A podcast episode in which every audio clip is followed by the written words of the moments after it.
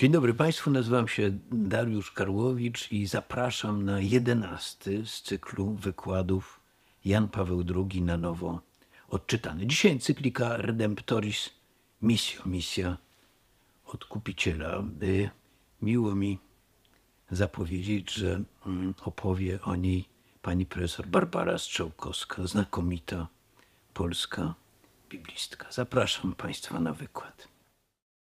Przedmiotem e, naszego zainteresowania dzisiaj jest encyklika papieża Jana Pawła II Redemptoris Missio, encyklika, która podejmuje bardzo ważny temat działalności misyjnej Kościoła. W zasadzie można by powiedzieć, że istotą Kościoła jest jego misyjność. E, I to e, papież Jan Paweł II chce wydobyć. I myślę, że w dzisiejszych czasach, które tak bardzo kładą nacisk na to, żeby mówić o obronie wiary, o tym, żeby bronić jakiegoś, nie wiem, status quo chrześcijańskiego, mm, bardzo ważnym motywem jest ten, by zastanowić się nad tym, jak się wiarą dzielić. Mm, I e, wydaje mi się, że e, chrześcijaństwo, którego nie należy traktować jako światopoglądu tylko i wyłącznie, światopogląd jest czymś, czego bronimy. Chrześcijaństwo jest czymś znacznie więcej, e, jest relacją taką, która niesie nadzieję i dla naszego życia, i jakąś istotną częścią, nawet istotową częścią chrześcijaństwa jest to, żeby tą nadzieją, która jest naszą, dzielić się z innymi, nieść ją także innym, którzy nigdy o Chrystusie nie słyszeli, albo tym, którzy słyszeli, ale może trochę zapomnieli. I można by powiedzieć, że mm, zawsze istnieje pewny, pewien rodzaj napięcia pomiędzy obroną wiary i wartości, e, które za nią idą, a niesieniem tej wiary i tych wartości innym, e, wszystkim. E, to jest tak, że z nakazu Chrystusa chrześcijanie idą i głoszą, i w zasadzie patrząc na historię Kościoła, ona rodziła się właśnie z tej misyjnej działalności. Nie ma Kościoła bez dzielenia się wiarą, bez głoszenia Chrystusa. I można powiedzieć, że wiara wzrasta wtedy, gdy jest dzielona. I to papież Jan Paweł II chce podkreślić w tej encyklice istotną wartość właśnie działalności misyjnej Kościoła.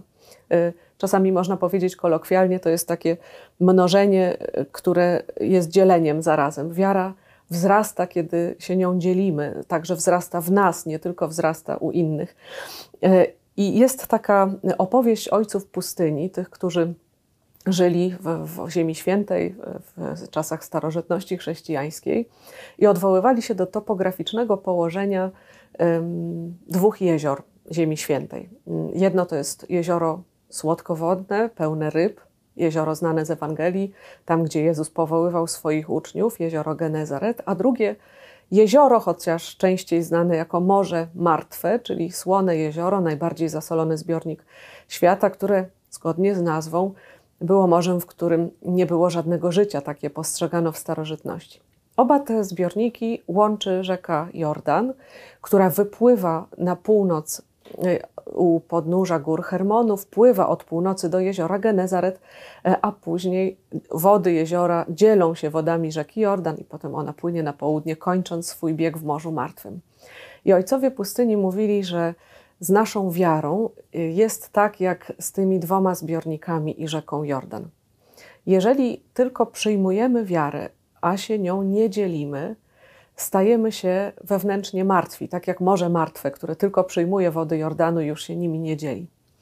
Kiedy z kolei przyjmujemy wiarę i z entuzjazmem radośnie się nią dzielimy, niesiemy ją światu, niesiemy tę nadzieję, która jest naszym udziałem, to jesteśmy jak jezioro Genezaret, które dzieli się wodami Jordanu i które jest bardzo rybne. Od starożytności było tam zawsze wiele gatunków ryb. Zresztą pamiętamy, że Jezus powołuje uczniów spośród rybaków na brzegach tego jeziora. Więc y, jakąś istotną częścią także naszego rozwijania się w wierze, naszego wzrastania w wierze jest dzielenie się y, jej y, skutkami, jest dzielenie się nadzieją, która w nas jest. Jest to także ta działalność misyjna, bo tak ją nazwiemy, odpowiedź na wezwanie samego Jezusa: idźcie i czyńcie uczniami. I można by powiedzieć, taki jest początek encykliki Redemptoris Missio o stałej aktualności posłania misyjnego. Taki jest podtytuł tej encykliki. E, papież Jan Paweł II, e, kiedy pisał tę encyklikę, a została ona wydana w grudniu 1990 roku, był to zatem czas bardzo przełomowy. Pamiętamy, że to jest czas już po upadku muru berlińskiego z jednej strony, a z drugiej strony początek otwarcia ku wolności znacznej części świata, która wcześniej była mm, za tym murem, y, i y, istotną częścią tego głoszenia dobrej nowiny będzie mówienie o wolności, i papież będzie do tego nawiązywał. Y, to jest moment, w którym mm, papież jest już w 13 roku swojego pontyfikatu i ta encyklika powstaje w 25. rocznicę Y, soborowego dekretu Ad Gentes, dekretu Soboru Watykańskiego II, który podejmuje właśnie temat działalności misyjnej. Mm, można by powiedzieć, że Jan Paweł II y, w tym czasie mm, już ma ogromne doświadczenie działalności na krańcach świata. Wiemy, że nazywany jest papieżem pielgrzymem.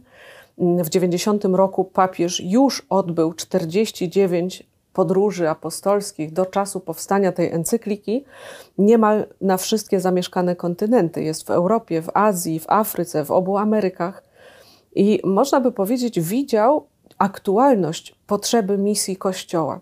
Też jest tak, że y, podczas swojego pontyfikatu 26 lat papież Jan Paweł II wydał 14 encyklik. Do roku 90 to były encykliki podejmujące tematy teologiczne i społeczne. Pierwsza encyklika programowa, Redemptor Hominis, potem encykliki społeczne podejmujące różne tematy. Taką ostatnią encykliką przed omawianą Redemptoris Missio y, jest encyklika powstała w roku 1987 y, Solicitudo Rei Socialis, Y, troska o sprawy społeczne, gdzie papież mówi między innymi o solidarności.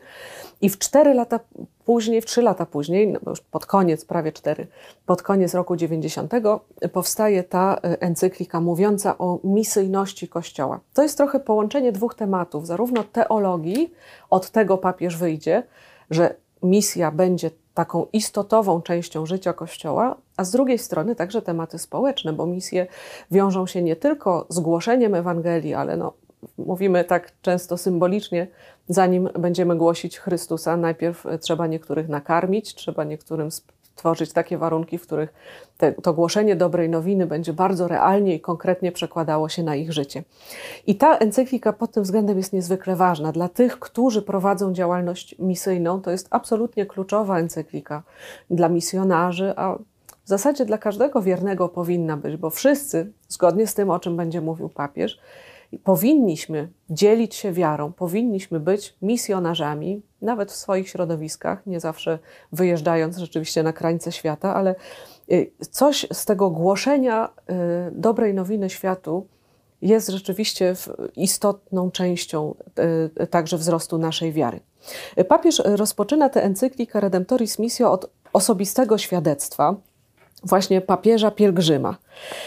I pisze tak: Od samego początku mojego pontyfikatu zdecydowałem się podróżować aż po krańce ziemi, by dać wyraz tej trosce misyjnej i właśnie bezpośredni kontakt z ludźmi, którzy nie znają Chrystusa, przekonał mnie bardziej, jak pilna jest ta działalność, której poświęcam niniejszą encyklikę.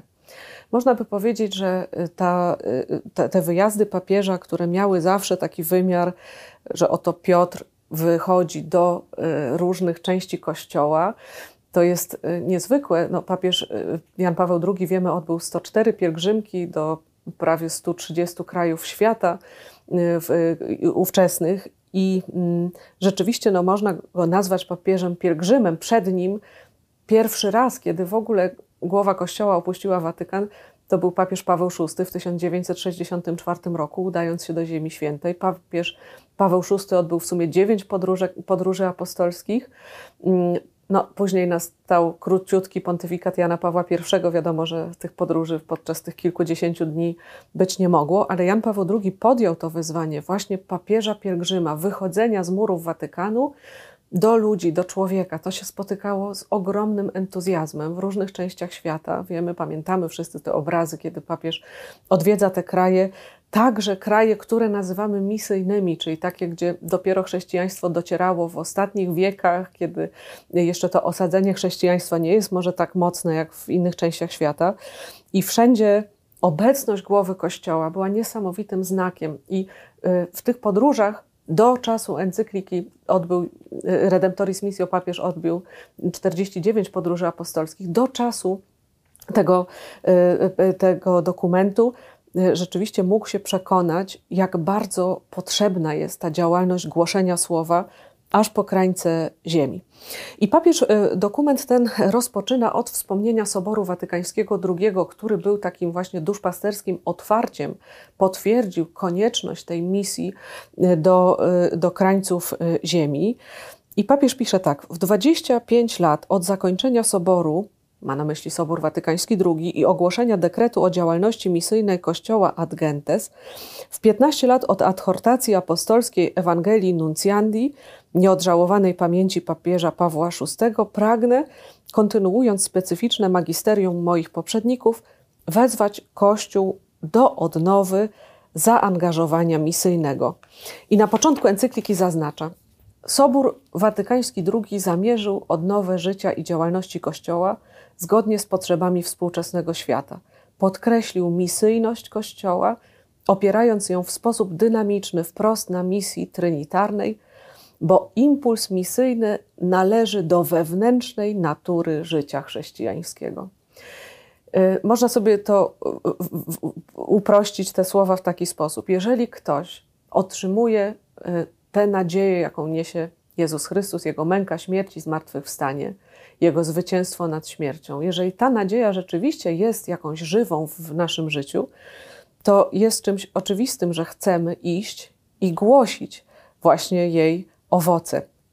I papież wylicza owoce Soboru Watykańskiego II. Sobór przyniósł liczne owoce misyjne. Wzrosła wszędzie liczba kościołów lokalnych, mających własnych biskupów, duchowieństwo i osoby oddające się apostolstwu. Wspólnoty chrześcijańskie głębiej włączają się w życie narodów. Komunia pomiędzy kościołami prowadzi do żywej wymiany dóbr duchowych i darów ewangelizacyjne, zaangażowanie świeckich dokonuje zmian w życiu kościelnym. Kościoły partykularne otwierają się na spotkanie, dialog i współpracę z wyznawcami innych kościołów chrześcijańskich i innych. Przede wszystkim dochodzi do głosu nowa świadomość, mianowicie że misje dotyczą wszystkich chrześcijan, wszystkich diecezji i parafii, instytucji i organizacji kościelnych. I to jest ten impuls, który powoduje, że papież chce wydać ten dokument, ale zarazem jest też ten impuls wychodzący od pewnych negatywnych zjawisk i zagrożeń. Papież dostrzega zagrożenia związane z mm, pewnym zastanowieniem się co do celowości misyjności, i papież wyraża je tak.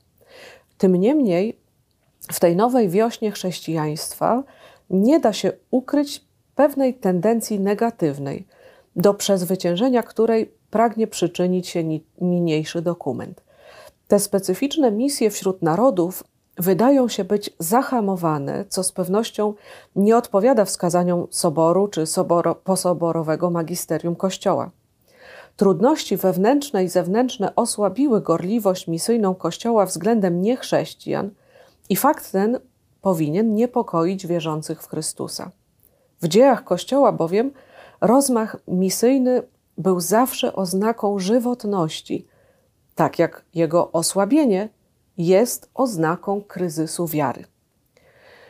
Papież dostrzega zatem złożoność e, tematu misyjności, mm, przeciwstawiając go pewnym tendencjom relatywizującym, e, pokazującym, że może my nie powinniśmy nieść Chrystusa innym, bo przecież inni w imię zasad tolerancji mają prawo do tego, by mieć jakąś swoją drogę. Ale papież podkreśla w tym kontekście, mówiąc, że takiej relatywizacji nie mogą dokonywać przede wszystkim sami wyznawcy Chrystusa Dalej w dokumencie podkreśli, z powodu współczesnych przemian i rozprzestrzeniania się nowych idei teologicznych, niektórzy pytają, czy misje wśród niechrześcijan są wciąż aktualne?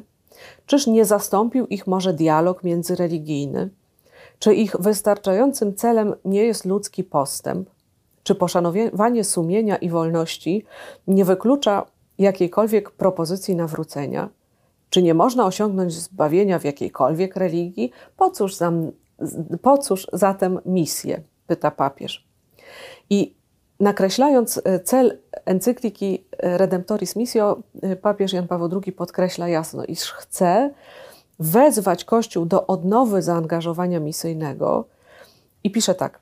Jest ono nastawione przede wszystkim na cel wewnętrzny, odnowę wiary i życia chrześcijańskiego. Misje najpierw bowiem odnawiają sam Kościół, wzmacniają jego wiarę i tożsamość chrześcijańską, dają życiu chrześcijańskiemu nowy entuzjazm i nowe uzasadnienie. Wiara umacnia się, gdy jest przekazywana, to o czym mówiłam przed chwilą, a nowa ewangelizacja ludów chrześcijańskich znajdzie natchnienie i oparcie w, w oddaniu się działalności misyjnej. I jeszcze dodaję, do tego jednak, by głosić naglącą potrzebę ewangelizacji misyjnej, w większym jeszcze stopniu skłania mnie fakt, że stanowi ona pierwszą posługę, jaką Kościół może spełnić względem każdego człowieka i całej ludzkości w dzisiejszym świecie, któremu nieobce są wspaniałe osiągnięcia, ale który, jak się wydaje, zatracił czasem sens spraw ostatecznych i samego istnienia. I papież doda dalej w dokumencie: Liczba tych ludzi, którzy nie znają Chrystusa, nie należą do Kościoła, stale wzrasta. Od zakończenia soboru niemal się podwoiła. Do tej ogromnej liczby ludzi umiłowanych przez Ojca, który dla nich zesłał swego Syna, oczywista jest nagląca potrzeba misji.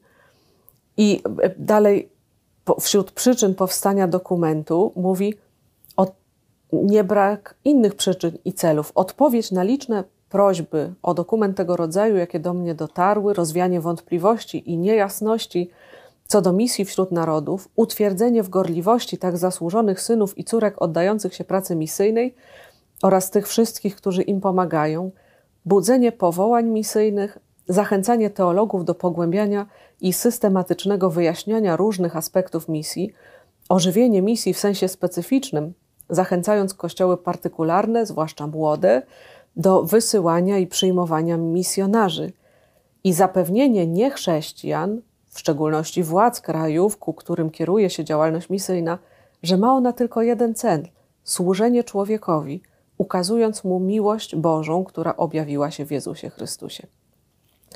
Więc można by powiedzieć, e, e, że papież będzie chciał wyjść z e, interpretacją działalności misyjnej Kościoła i pokazać, że ona nie niesie żadnego zniewolenia, ani to, że chrześcijanie mają chęć i taką, taki wewnętrzny imperatyw, przymus, żeby dzielić się tą nadzieją, która jest ich, nie jest przeciw nikomuś, ale jest niesieniem tego, co jest dobre innym.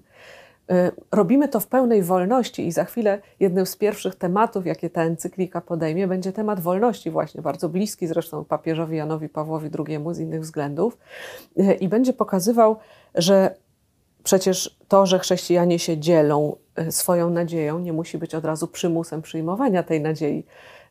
Człowiek może przyjąć Chrystusa, a może równie dobrze go nie przyjąć, czy wręcz odrzucić. Papież pisze tak: Nasze czasy pisze to w 90 roku, y, dają Kościołowi nowe okazje. Upadek niosących ucisk ideologii i systemów politycznych, tutaj właśnie nawiązanie do tego, co się dokonało rok wcześniej w naszej części świata, otwarcie granic, kształtowanie się świata bardziej zjednoczonego dzięki większym możliwościom wzajemnych kontaktów, wzrastające uznanie wśród narodów dla owych wartości ewangelicznych, które Jezus urzeczywistnił w swoim życiu, pokoju, sprawiedliwości, braterstwa, opieki nad najmniejszymi, pewna forma bezdusznego rozwoju gospodarczego i technicznego, która jednak skłania do poszukiwania prawdy o Bogu, o człowieku i o sensie życia. Bóg otwiera przed Kościołem horyzonty ludzkości, jeszcze lepiej przygotowanej na ewangeliczny zasiew. Mam wrażenie, że nadszedł moment, pisze papież, zaangażowania wszystkich sił kościelnych w nową ewangelizację i misję wśród narodów. Nikt wierzący w Chrystusa, żadna instytucja Kościoła nie może uchylić się od tego najpoważniejszego obowiązku głoszenia Chrystusa wszystkim ludom. I teraz e, w tej e, takiej dynamicznej, dynamicznym położeniu, w którym Zawsze wiara nasza jest. Z jednej strony osobiste świadectwo, które dajemy, z drugiej strony ryzyko, jakie zawsze się wiąże z tym świadectwem, które dajemy światu, i wiemy, że Wielu misjonarzy przecież ponosiło śmierć, głosząc Jezusa Chrystusa, y, ale nawet w naszym świecie pewne ryzyko związane z dzieleniem się swoją wiarą istnieje. Wiedzą to ci, którzy jako wierzący dają świadectwo swojej wiary, ale papież podejmuje ten temat, bo wierzy, że, mi, że ta misyjność Kościoła, to dzielenie się wiarą, ono jest w zasadzie koniecznością naszego osobistego wzrostu i koniecznością także naszego rozwoju Kościoła. Inna rzecz, co się z tym będzie wiązało. Wiemy, że w historii Kościoła przez 2000 lat głoszenie Ewangelii wiązało się często z prześladowaniami, a nawet z oddawaniem własnego życia. Ale mimo to chrześcijanin nie jest od tego, żeby wiary bronić, ale od tego, żeby wiarą się dzielić, dawać świadectwo. I to jest pierwszy motyw właśnie pójścia do świata. My nie idziemy do świata, żeby świat nawracać, jak czasami to robiono. Misja nie jest o nawracaniu, ale misja jest o dawaniu świadectwa. A po grecku, w języku Nowego Testamentu, świadectwo to jest martyrion. E, to jest to samo słowo, które zarazem określa męczeństwo. Chrześcijanie dawali czasem świadectwo posunięte aż do oddania własnego życia. I to jest coś, e, co dawało do myślenia tym, którzy widzieli tych chrześcijan, którzy jeszcze modlili się za tych, którzy ich prześladują. Także Tertulian, jeden z pisarzy wczesnochrześcijańskich, mówi, że kiedy poganie patrzyli na chrześcijan, mówili, jak oni się miłują. I to świadectwo nie było przymuszeniem pogan do przyjęcia wiary, ale było czymś, co kazało się zastanowić, jaką wartością musi być ta wiara, skoro ludzie są gotowi oddawać za nią życie. Pytanie, czy my tak żyjemy dzisiaj, że ludzie patrząc na nas mówią, jak oni się miłują. I myślę, że to jest najważniejsze zadanie i to jest też to, to, o czym mówi papież. Więc my jesteśmy od tego, żeby dawać świadectwo o wierze, nie zachowywać jej dla siebie. To jest jakaś wielka istota chrześcijaństwa. Gdyby apostołowie zostawili dobrą nowinę dla siebie, to Kościół nigdy by nie doszedł do tego momentu. Zresztą sam Duch Święty zesłany apostołom przynagla apostołów do tego, żeby iść i głosić. E, uzdalnia także ich do tego, wspiera ich w tej działalności misyjnej. I papież w zasadniczej treści tej e, encykliki będzie omawiał różne aspekty tego e, dzieła misyjnego Kościoła. Jest w sumie takich osiem punktów, które omawia i które związane są właśnie z działalnością misyjną, czy, raczej, czy może właśnie warto mówić z tą działalnością dawania świadectwa światu. Mm, papież wychodzi, jak to zawsze w jego dokumentach, papież był filozofem i teologiem, wspaniale potrafił nazywać pewne rzeczywistości, wychodzi od podstawy teologicznej, mówiąc rzecz najistotniejszą w tym dawaniu świadectwa, że Jezus Chrystus jest jedynym zbawicielem człowieka, a Kościół Chrystusowy jest znakiem i narzędziem zbawienia. Mm, Mm, w tym punkcie pierwszym encykliki odwołuje się papież do swojej pierwszej programowej encykliki o odkupicielu, tak, z marca 79 roku, gdzie e, ten program pontyfikatu swojego streścił w takich słowach, że człowiek jest pierwszą i podstawową drogą Kościoła. Potem wszystkie inne encykliki do tego e, zdania będą się odwoływały. Człowiek jest pierwszą i podstawową drogą Kościoła. Skoro tak, to o tego człowieka mamy zadbać, mamy okazać mu miłość, tak jak robił to sam Zbawiciel. Mamy mu nieść w końcu tego Chrystusa, tak żeby stawał się częścią naszej społeczności e, Kościoła. I papież właśnie zaczyna tę encyklikę o misji od podstawy teologicznej i mówi właśnie to: Jezus jest jedynym zbawicielem człowieka. I dodaje: To jest podstawowe zadanie Kościoła we wszystkich epokach, a w szczególności w epoce naszej Przypominałem to w mojej pierwszej programowej encyklice, aby skierował wzrok człowieka i skierowywał świadomość i doświadczenie całej ludzkości w stronę tajemnicy Chrystusa. I jeszcze jedno zdanie. Powszechna misja Kościoła rodzi się z wiary w Jezusa Chrystusa, co każdy wierny proklamuje w wyznaniu wiary. I dodaje papież, tylko w wierze misje znajdują zrozumienie i oparcie. Od czego zatem mamy zaczynać ewangelizację?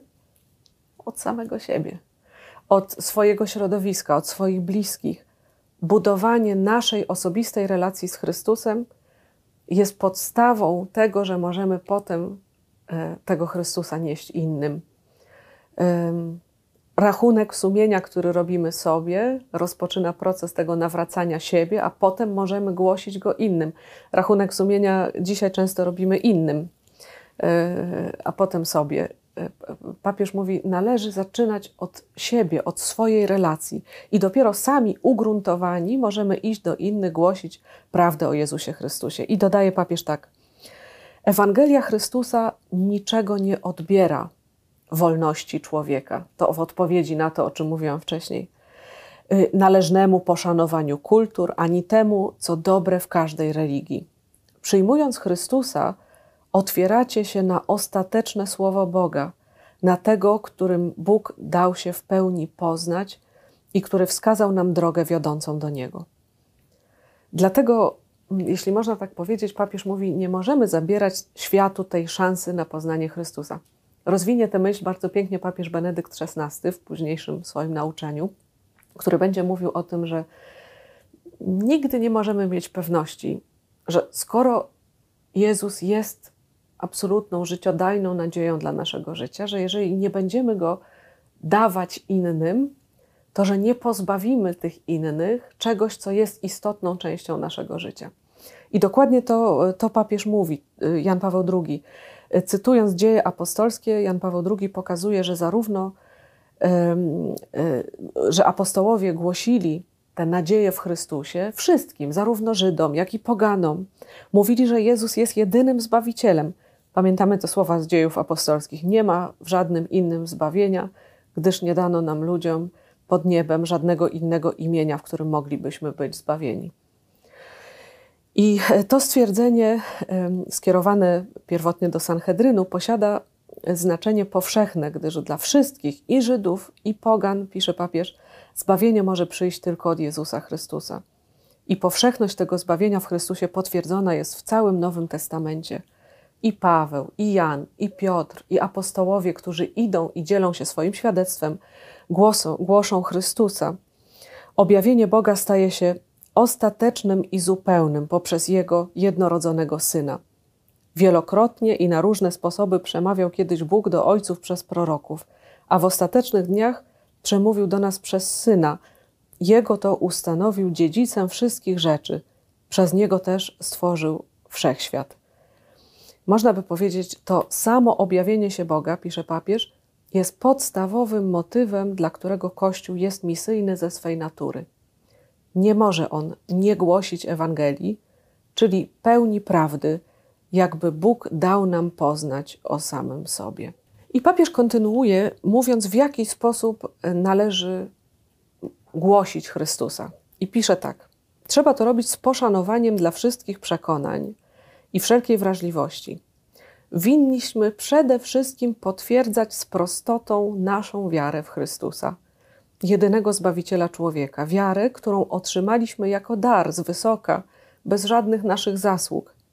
Mówimy z Pawłem: Nie wstydzę się Ewangelii, jest bowiem ona mocą Bożą ku zbawieniu każdego wierzącego. List do Rzymian. Chrześcijańscy męczennicy wszystkich czasów, również naszych, oddali i nadal oddają życie, by świadczyć wobec ludzi o tej wierze, przekonani, że każdy człowiek potrzebuje Jezusa Chrystusa, który zwyciężył grzech i śmierć i pojednał ludzi z Bogiem. I do tego jeszcze papież dodaje te słowa o wolności, że wiara w Chrystusa daje pełnię wolności człowiekowi, wolności w miłości. I pisze tak: Na pytanie, dlaczego misję, odpowiadamy z wiarą i doświadczeniem Kościoła, że otwarcie się na miłość Chrystusa jest prawdziwym wyzwoleniem. I jeszcze mówi tak: Nagląca potrzeba działalności misyjnej wynika również z radykalnej wolności życia, przyniesionej przez Chrystusa i przeżywanej przez Jego uczniów. To nowe życie jest darem Bożym i od człowieka wymaga się, by je przyjął i pozwolił mu w sobie wzrastać, jeśli chce urzeczywistnić siebie samego na miarę swego integralnego powołania – na podobieństwo Chrystusa. E, zobaczmy, że ten temat integralnego rozwoju, który jeszcze się pojawi kilkakrotnie, będzie tak bardzo rozwijany przez papieża Franciszka. Mamy taką niesamowitą hermeneutykę kontynuacji w tych słowach papieży naszych czasów i papieża Jana Pawła II, i Benedykta XVI, i papieża Franciszka. I, i mm, papież mówi tak, że, że przynagleniem do misji jest miłość. Ten bowiem, kto miłuje, pragnie dawać samego siebie. I to jest podstawa misji. Jeżeli kochamy, to chcemy dawać to, co uważamy za, za najważniejsze. I pyta papież, czy można odrzucić Chrystusa i wszystko, co on wniósł w dzieje człowieka? Oczywiście, że można, mówi. Człowiek jest wolny. Człowiek może powiedzieć Bogu nie. Człowiek może powiedzieć Chrystusowi nie. Tylko pytanie zasadnicze brzmi, czy wolno i w imię czego wolno? Głoszenie i dawanie świadectwa o Chrystusie, gdy dokonują się z poszanowaniem dla sumień, nigdy nie naruszają wolności.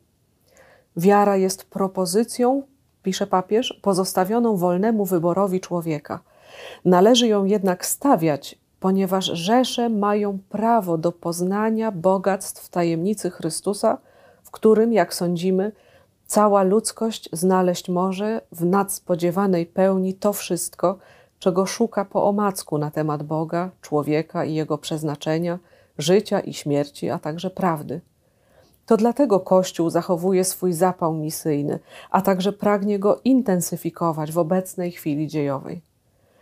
Więc y, można by powiedzieć, że działalność misyjna jest bardzo kluczowa dla wzrostu Kościoła. I papież mówi, pokazuje, jak bardzo świat dzisiaj sprowadza człowieka do takiego wymiaru horyzontalnego, tylko tutaj ziemskiego. Tymczasem y, my zawsze rozwijamy się w tych dwóch wymiarach, horyzontalnym i wertykalnym, tych, tym, który prowadzi nas do jakiejś prawdy większej o nas, o człowieku. I mm, papież pisał to 33 lata temu, a te słowa są ciągle aktualne, można by powiedzieć. Świat nadal chce sprowadzić człowieka do takiego wymiaru horyzontalnego. I działalność y, misyjna, ona ten wymiar horyzontalny respektuje, nawet go wspomaga. Przecież my wiemy, że działalność misyjna opiera się także na zakładaniu rozmaitych instytucji pomocowych, pomagających, y, podnoszących godność człowieka w tych najbiedniejszych regionach świata, ale nie tylko, ukazujących y, jego, jego wartość. Ale w tym wszystkim nie możemy, i papież to będzie bardzo mocno podkreślał w tej encyklice, stać się jedynie charytatywną instytucją, mm, bo w tej działalności chodzi przede wszystkim o Pana Boga, o te podstawy teologiczne, o to, co prowadzi do chrztu, co prowadzi do kościoła, co prowadzi do zmiany wewnętrznej w tych ludziach. Kiedy apostołowie szli, i papież to mówi, cytując Ewangelię y, i dzieje apostolskie, kiedy y, apostołowie szli i głosili Chrystusa, oni przede wszystkim, tak jak Jezus mówił, idźcie, nauczajcie i y, chrzcząc w imię Ojca i Syna i Ducha Świętego. I podobnie święty Paweł, Piotr, nie tylko chodziło o to, żeby głosić jakąś um, taką ładną prawdę okrągłą o człowieku. Chodziło o to, żeby głosić Chrystusa, żeby ta prawda o człowieku, tak bardzo go podnosząca, no, dawała też to, co jak wierzymy w Kościele jest jego życiodajną mocą, żeby wiązała się z sakramentami, żeby y, mogła pomóc tym ludziom, którzy się nawracają, doświadczyć tej pełni, życia w Chrystusie, tej pełni życia sakramentalnego. Jeżeli o tym wymiarze zapominamy, a już wtedy, 33 lata temu, widać, że to był temat y, ciągle aktualny i zapominany, że chcemy tak sprowadzić często Kościół do instytucji tego świata, do jakiejś instytucji dobroczynnej, y, to, to, to będziemy się mijać y, z prawdą o, o Kościele, bo my z natury prowadzimy ludzi do zbawienia, czyli do tego wymiaru wertykalnego. I z tego wynikają wszystkie tematy, które podejmuje papież w encyklice dalej. Mówiłam, jest ich osiem. Pierwszy to jest Chrystus jest jedynym zbawicielem, Kościół jest narzędziem tego zbawienia.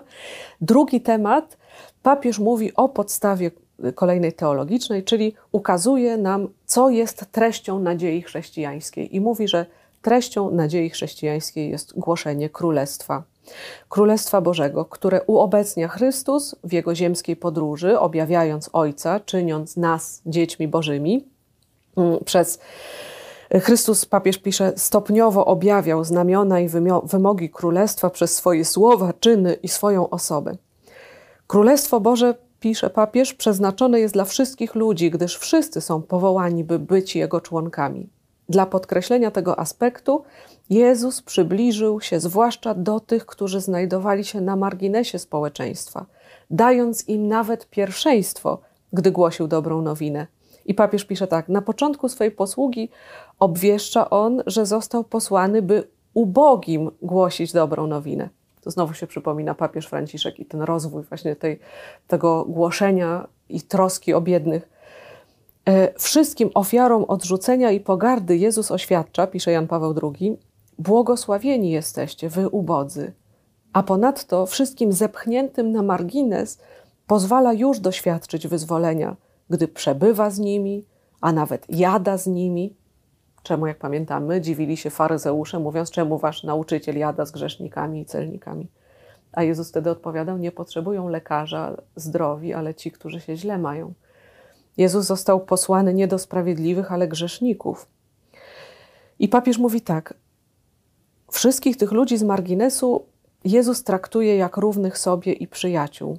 Daje im odczuć, że Bóg ich kocha i objawia w ten sposób jego niezmierną czułość względem potrzebujących i grzeszników. No, temat czułości to jest kolejny temat papieża Franciszka. Zobaczmy, jak bardzo pontyfikat Jana Pawła II łączy się z pontyfikatem papieża Franciszka, jak, te, jak ta kontynuacja, jaka jest w Kościele, no nie może być podważana czy zapominana. I papież pisze tak. Królestwo ma na celu przekształcenie stosunków między ludźmi i urzeczywistnia się stopniowo, w miarę jak ludzie uczą się kochać, przebaczać i służyć sobie wzajemnie. I dalej rozważa papież teologicznie y, te słowa, mówiąc, jak królestwo wypełnia się w zmartwychwstałym Chrystusie, y, że dla naszego życia taką podstawową nadzieją, jaką głosi chrześcijaństwo, to jest ta nadzieja, że do śmierci nie należy ostatnie słowo, że Chrystus prawdziwie umarł i zmartwychwstał i żyje. I nie można tej nadziei odłączać od samego Chrystusa i od Kościoła, którego Chrystus chciał. Chciał w oparciu o apostołów, o Piotra, który przewodniczy uczniom. E, chciał, żeby wzmacniali się nawzajem uczniowie i oczywiście mm, Kościół przez wieki pozostaje w służbie królestwa i naturalnie zmienił się bardzo Kościół, bo przecież w tym gronie kilkunastu apostołów, potem kilkudziesięciu uczniów, a potem kilkuset pierwszych powołanych. No, mm, wiadomo, że inaczej wygląda instytucja, która ma później znacznie ponad miliard wyznawców na świecie, więc wiadomo, że to zarządzanie wygląda inaczej, ale istotowo jest zawsze ten sam. Kościół rzeczywiście i konkretnie jest zawsze na służbie królestwa, pisze papież. Przede wszystkim przez przepowiadanie wzywające do nawrócenia, to jest pierwsza i podstawowa służba na rzecz przychodzenia królestwa do pojedynczych osób i do ludzkiej społeczności. Kościół służy królestwu, zakładając wspólnoty chrześcijańskie, kościoły lokalne, potem szerząc w świecie ewangeliczne wartości, po, potem służy królestwu poprzez swoje wstawiennictwo. Mm, dalej papież mówi w trzecim punkcie o podstawie kolejnej teologicznej, po ukazaniu tego, co jest treścią orędzia, Mm, i nadziei chrześcijańskiej pokazuje, kto jest głównym sprawcą misji i działania. I jest to Duch Święty, czyli Jezus Chrystus to jest podstawowa, podstawa misji, Jego zbawienie, potem mm, głosi Kościół Królestwo, a tym, który jest sprawcą działania w Kościele i w każdym wierzącym, jest Duch Święty, więc cała część poświęcona jest Duchowi Świętemu. Papież pisze tak: Duch Święty jest rzeczywiście nadrzędnym podmiotem całej misji Kościoła. Jego dzieło rozbłyska znamienicie w działalności misyjnej wśród narodów, jak to ujawnia się w Kościele pierwotnym, na przykład w związku z nawróceniem Korneliusza. Dzieje apostolskie 10 to była pierwsza postać z pogaństwa przyjęta do kościoła za inspiracją Ducha Świętego. Można by powiedzieć, że Korneliusz ochrzczony w Cezarei Nadmorskiej legł u podstaw tego, że Kościół w ogóle wyszedł do pogan i że my w naszej części świata, też wywodzący się w większości z pogaństwa, a nie z judaizmu, jako chrześcijanie, no, tam tej decyzji odważnej apostołów, inspirowanej Duchem Świętym, zawdzięczamy także swój chrzest. To, że w X wieku chrześcijaństwo dotarło na nasze tereny i możemy dzisiaj mówić o sobie, że jesteśmy częścią tego samego dziedzictwa, to dzięki tej decyzji misyjnej Kościoła, dzięki tej działalności, że apostołowie pokonali pewne bariery, jakie funkcjonowały w świecie judaistycznym Starego Testamentu, który dzielił świat na Żydów i nieżydów, goim, czyli narody, i gojów po polsku mówimy, tak, Żydów i nieżydów, y, że poszedł także do pogan y, i w pewnym momencie w drugim, trzecim, piątym pokoleniu y, chrześcijan tych pogan będzie już więcej niż Żydów, a potem w ogóle już Żydów prawie nie będzie w pierwotnym kościele. I Kościół w ogóle nas, dokona się pewna przemiana, która spowodowała, że, że poszedł rzeczywiście na cały świat, do wszystkich narodów, najpierw Rzymian, Greków, a potem do tych narodów postrzeganych przez Żydów i przez Rzymian i przez Greków za barbarzyńskie do tych wszystkich narodów na północy, a potem szedł jeszcze dalej po odkryciu nowych kontynentów. Wiemy, że ta nadzieja chrześcijańska była niesiona całemu światu i y, oby tylko dokonywała się y, w miłości i w tej nadziei, którą daje sam, sam Jezus. Mm, ona jest oparta na tych słowach samego Jezusa, który mówi: Oto ja jestem z wami przez wszystkie dni, aż do skończenia świata. E, I też pamiętamy, że takim początkiem działalności misyjnej Kościoła jest zesłanie Ducha Świętego, którego wcześniej zapowiada Jezus, że ześle tego, który wspomoże nas i mm, w, w tej działalności mm, papież dodaje tak, to rozesłanie idźcie na cały świat i nauczajcie wszystkie narody, jest rozesłaniem w duchu, jak jasno widać w tekście Janowym. Chrystus posyła swoich na świat, jak Ojciec posłał Jego, dlatego daje im ducha. Łukasz ze swej strony łączy ściśle też świadectwo, jakie apostołowie będą musieli dawać Chrystusowi, pisze papież, z działaniem ducha, który uzdolni ich do wypełniania otrzymanego nakazu. I tutaj papież robi taką ciekawą analizę wszystkich Ewangelii. Warto do tego dokumentu sięgnąć, nie będziemy go tutaj szczegółowo omawiać, jak poszczególne Ewangelia Marka, Łukasza, mm, Mateusza i Jana ten nakaz misyjny y, y, y, przekazują. Przede wszystkim poświadczają wymiar uniwersalny zadania powierzonego apostołom. Idźcie, głoście wszystkim narodom, na cały świat, wszelkiemu stworzeniu aż po krańce ziemi, tak? A z drugiej strony mamy zapewnienie dane im przez Pana, że w zadaniu tym nie zostają sami, ale otrzymują zdolność i środki, by prowadzić swoją misję, a jest nią obecność i moc ducha. Ewangelia Marka 16, 16 rozdział kończy się tak: Oni zeszli i głosili Ewangelię wszędzie, a Pan współdziałał z nimi. Mm. To, co jest przedmiotem nauczania, jest, to jest królestwo, to jest nadzieja, to jest dobra nowina, Ewangelion, y, o zbawieniu, dobra nowina o tym, którym oczyszcza nas z naszych grzechów, dobra nowina o tym, że do śmierci nie należy ostatnie słowo, y, bo wierzymy jako chrześcijanie, że jest zmartwychwstanie i to niesie tylko Jezus Chrystus. I, i mamy to głosić, bo tylko tak y, możemy wzrastać też w własnej wierze. Mm, I papież pisze tak: O wartości misjonarza decyduje przede wszystkim to, kim sam jest, a dopiero potem to, co mówi i czyni. I mówi tutaj o tej wartości dawanego świadectwa, inspirowanego mm, Duchem Świętym. Y, też podkreśla papież dalej rolę wspólnoty na misję nie udajemy się sami, dlatego że tak czujemy, dlatego że mamy takie poczucie, że powinniśmy iść i głosić, ale do misji wysyła nas wspólnota. Kiedy apostoł Paweł z Barnabą wyruszali na pierwszą podróż misyjną, co papież też wspomina w dokumencie, to wysłała ich y, na te kolejne podróże apostolskie wspólnota Kościoła w Antiochii, a nie ich własna decyzja czy jakaś pewność intelektualna własna nie, to wspólnota Kościoła dzierży ten depozyt wiary i to wspólnota Kościoła wysyła na misję, daje misję do tego, żebyśmy szli y, i y, głosili y, Chrystusa. Mm, I u swych początków papież pisze: Misja widziana jest jako zadanie wspólnotowe, odpowiedzialność Kościoła, który potrzebuje misjonarzy, by zwracać się ku nowym horyzontom.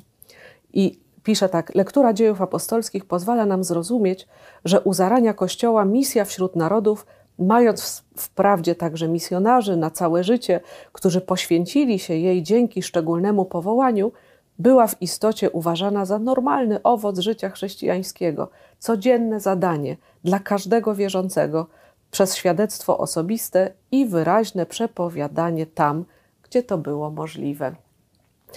Dalej papież y, w kolejnej części mówi o tym, że misja ma niezmierzone horyzonty wśród wszystkich narodów, e, czyli że mamy iść do, na krańce świata. Mówi to w roku 90, mówi na przykład takie słowa, żeby iść i na wschód, i na południe. Mm, ta misja na wschód nie jest zawsze najłatwiejsza, wiemy to, ale mm, mówi o różnych częściach świata, które, mm, którym głosimy Ewangelię i tym rozwiniętym, i tym nierozwiniętym, i mówi o tym, że że to słowo musi się odbywać, głoszenie słowa musi się odbywać także najpierw przez czyn, przez dobroć, jaką okazujemy innym, przez miłość, jaką się dzielimy. I też mówi o tym, że są jakby dwa aspekty misyjności w dzisiejszym świecie. Pierwszy to jest ten, kiedy idziemy rzeczywiście do obcych narodów, które jeszcze nigdy Chrystusa nie spotkały. Takich już chyba jest coraz mniej na naszym globie. E, ale jest też druga misja, taka, która może bardziej dotyczy naszego regionu świata, e, który chrześcijański jest od zarania, chociaż pewnie czasami coraz mniej. I to jest działalność misyjna, która zakłada pewną nową ewangelizację, czyli powtórne przypominanie, czym jest chrześcijaństwo dla tych, którzy żyją. E, I papież używa takiego terminu, który stworzył i który potem powtarzany jest wielokrotnie, i to właśnie w tym dokumencie on się pojawia współczesne areopagi. Papież głosi, mówi, żeby głosić słowo e, także w tym współczesnym świecie. Pierwszym areopagiem mówi jest świat środków przekazu, który jednoczy ludzkość, czyni z niej, jak to się określa, światową wioskę. Tak jest dzisiaj jeszcze bardziej niż 33 lata temu, kiedy mamy internet, którego wtedy jeszcze nie było, kiedy mamy w ogóle taką globalną wioskę. I papież mówi: To jest miejsce, gdzie mamy dawać świadectwo o wierze. To jest miejsce naszej misji, tych y, zwyczajnych chrześcijan, nie instytucji, ale wtedy, gdzie jesteśmy w tych różnych środkach społecznego przekazu i mm, także tych, y, tych internetowych, i tam dzielimy się swoją wiarą. I papież mówi tak: jest wiele też innych areopagów współczesnego świata, ku którym winna się kierować działalność misyjna Kościoła. Zaangażowanie na rzecz pokoju, rozwoju, wyzwolenia ludów, praw człowieka i narodów, przede wszystkim mniejszości działanie na rzecz kobiet i dzieci, ochrona świata stworzonego to wszystko dziedziny ludzkiej działalności, które należy rozjaśniać światłem Ewangelii.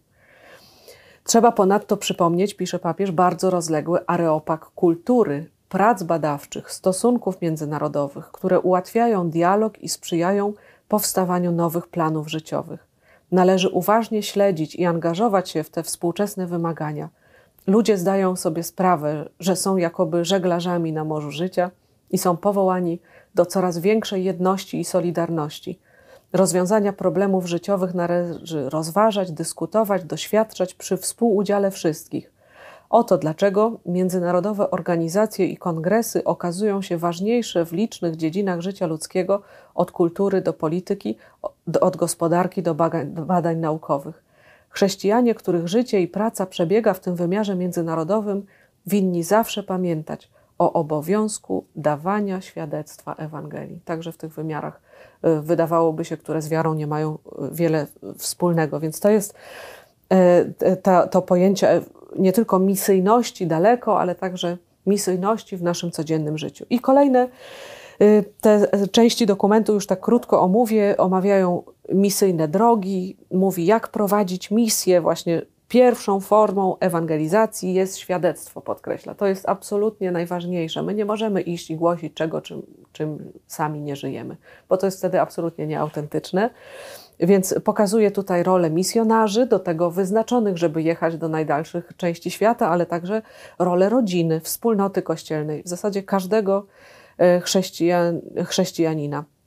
E, Kościół wezwany jest, by dawać świadectwo Chrystusowi wszędzie i zawsze.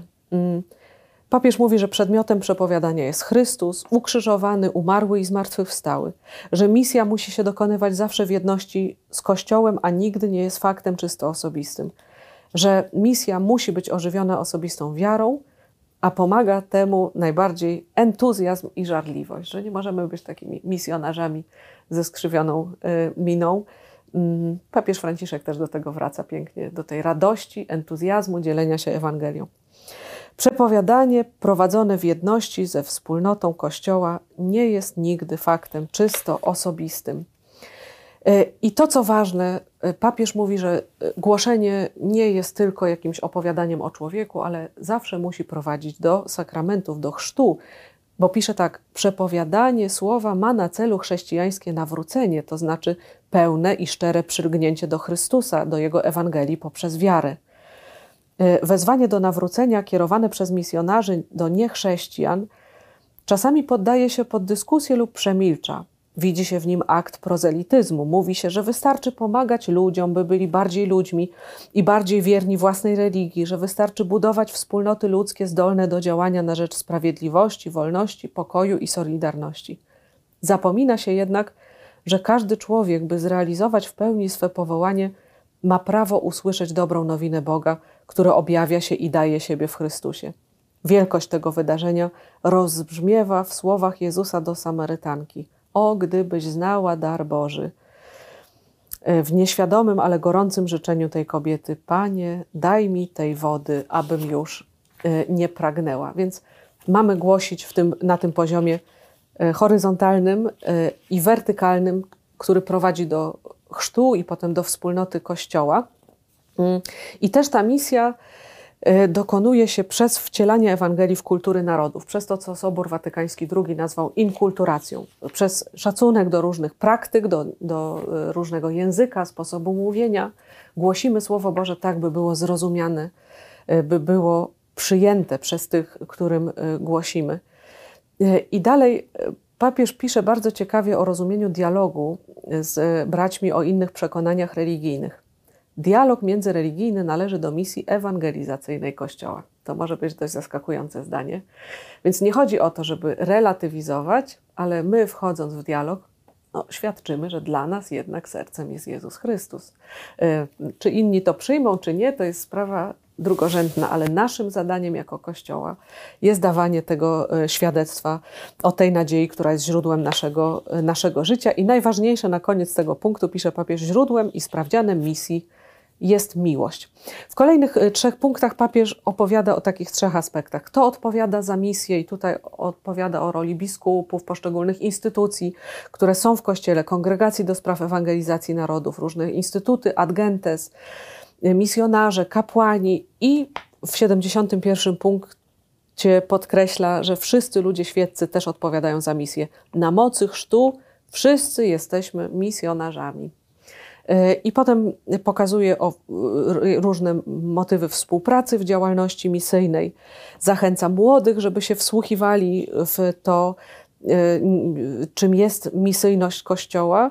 I jest taki ostatni punkt, który dotyczy duchowości misyjnej, która polega na tym przede wszystkim, by pozwolić się prowadzić duchowi, żyć w relacji z Chrystusem, miłować Kościół i ludzi tak, jak umiłował ich Jezus i wzrastać w osobistej świętości. Prawdziwy misjonarz jest przede wszystkim y, świętym i dbającym o, o własność. I myślę, że na, na, zakończenie tych rozważań o tej encyklice Redemptoris Missio to trzeba podkreślić, że ona jest istotowo związana z naszym byciem chrześcijaninem, z naszym byciem Kościołem. Bo y, faktycznie tak jest, że, mm, że misja jest istotowo związana e, z Kościołem. Bez misyjności, bez dzielenia się tą nadzieją, która w nas jest, no powoli będziemy trochę jak to może martwe, będziemy umierać i e, także w swoim osobistym e, życiu. I papież pisze, wtedy tak, 90 rok, u progu trzeciego tysiąclecia cały Kościół wezwany jest do głębszego przeżywania tajemnicy Chrystusa i pełnej wdzięczności współpracy z dziełem zbawienia. Jak nigdy dotąd Kościół ma dziś możliwość niesienia Ewangelii świadectwem i słowem do wszystkich ludzi i do wszystkich narodów. Widzę świt nowej epoki misyjnej, która stanie się okresem promiennym i bogatym w owoce, jeśli tylko wszyscy chrześcijanie, w szczególności misjonarze i młode kościoły, odpowiedzą z wielkodusznością i świętością na wołania i wyzwania e, naszych e, czasów. E, i myślę, że zastanawiając się nad aktualnością przesłania tej niezwykłej encykliki, warto przytoczyć pierwsze zdanie tej encykliki. Misja Chrystusa Odkupiciela powierzona Kościołowi nie została jeszcze bynajmniej wypełniona do końca. Gdy u schyłku drugiego tysiąclecia od jego przyjścia obejmujemy spojrzeniem ludzkość, przekonujemy się, że misja Kościoła dopiero się rozpoczyna i że w jej służbie musimy zaangażować wszystkie nasze siły. To Duch Święty przynagla nas do głoszenia wielkich dzieł Bożych. W imieniu całego Kościoła muszę powtórzyć wołanie świętego Pawła. Nie jest dla mnie powodem do chluby to, że głoszę Ewangelię. Świadom jestem ciążącego na mnie obowiązku. Biada mi, gdybym nie głosił mm, Ewangelii. E, to zarówno daleko, na krańce ziemi, te egzotyczne, jak w działalności różnych misjonarzy, ale także wśród swoich bliskich. Ta działalność misyjna w tym najbliższym otoczeniu jest też bardzo ważna, e, bo ona e, pozwala Kościołowi wzrastać. I papież kończy też tę encyklikę takimi pięknymi słowami, które nawiązują do pożegnania świętego Pawła, apostoła narodów, no takiego, który dla misji Kościoła zrobił chyba najwięcej u początków jego, kiedy żegna się z tymi, których wyznaczył na starszych we wspólnocie efeskiej, w której spędził trzy lata mieszkając w Efezie, na terenie dzisiejszej Turcji, to w Milecie, spotykając się ze starszyzną, zostawia im taki swój testament – żegnając się z nimi, mając świadomość, że prześladowania chrześcijan już wkrótce i jego doprowadzą do kresu jego życia, i tam mówi takie do nich słowa, żeby pamiętali przede wszystkim też o tych słowach Jezusa, które brzmią: Więcej szczęścia jest w dawaniu, aniżeli w braniu. I sądzę, że to jest w ogóle też klucz do rozumienia misji. Nie chodzi nam o jakieś nawracanie z góry, patrzenie na człowieka. Chodzi o dawanie tego, co dla nas jest najdroższe.